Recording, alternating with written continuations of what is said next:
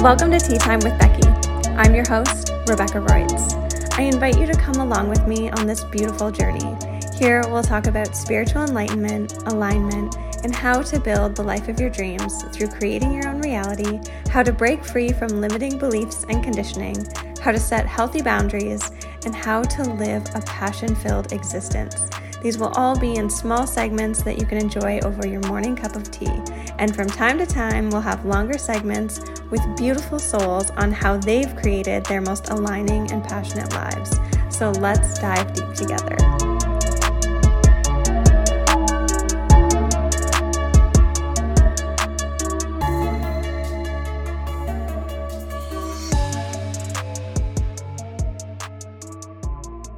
Hello, and welcome back to Tea Time with Becky.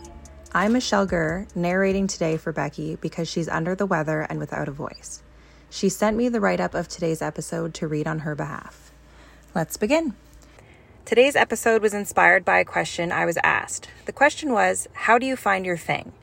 Now, I have a lot of different opinions on this. Starting off with, I don't really think that every human being can be expected to just have one single thing throughout their entire lifetime. The more boxes we try to fit ourselves into, the more limitations we create for ourselves, followed by frustration and losing hope. We're multifaceted beings. We have limitless possibilities of how our lives can play out. So, why do we put ourselves into these tiny little boxes, like thinking we must find our one thing? Don't worry, I will get to answering this question too, soon. But first, I want you to consider how many things you've potentially already had in your lifetime so far things that made you happy, that you felt like came easily to you, that you enjoyed doing. My answer to the question is that I truly think in order to find your thing or things, you need to step outside of your comfort zone. A big aspect of finding what is right for you is through finding what isn't right for you. How can you know something is or isn't your thing if you've never tried it? I guess you could call this trial and error or process of elimination. And if your response to that is, well, what happens when I run out of things?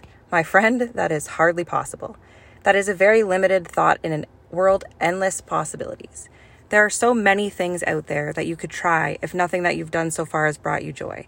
I also want you to consider that you can have many little things in your life and not just one big thing. If you try something, it makes you super happy, makes you excited to get up in the morning, puts a smile on your face, brings you so much joy that you can't help but share that joy with others. Don't give it up. Whether it fits in the box of what you thought your thing should be or not, just let it be. Try it out. If it ends up only being right for you for a week, a month, a year, who cares? You're allowed to change your mind and move on to other things. For an entire decade of my life, I considered hair to be my thing. Why? Because I was good at it, I was passionate about it, it brought me a lot of joy, and growing in it felt natural to me. Now, fast forward, and I've lost a lot of those feelings toward it meaning I'm letting it go and out of the box of being my thing and moving into what feels more suited to me right now. Right now, bringing women together in circle and helping them grow and heal gets me so fired up. Seeing them 180 their lives onto a new trajectory of love and happiness is more fulfilling to me than I could have ever imagined. It also pushes me to face every one of my own shadows, continue doing the work I never saw as necessary. But at the same time, playing around with video content and social media for other beauty professionals brings me joy and lights me up, as well as projects like Oracle Decks as a means of still expressing my artistic side and creativity. And a lot of the time, I like putting around on the golf cart with my husband, commenting on how beautiful the sunset is every single night. I consider every single one of those things to be my thing. I'm excited to have more time to experience even more things that can potentially be even more things. You don't have to put yourself into a box. You don't have to be super solid on one exact thing now or ever if you don't want to. Some people enjoy flying by the seat of their pants and just jumping around from one thing to another because that is what lights them up and brings them joy. I hope this episode at least inspires you to let yourself out of the box, allows you to let go of some limitations that you've set for yourself.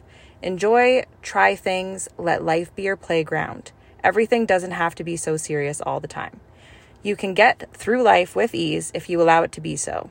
So much love to you once again. Michelle Gurr narrating for Rebecca Royce today. Thanks for having me.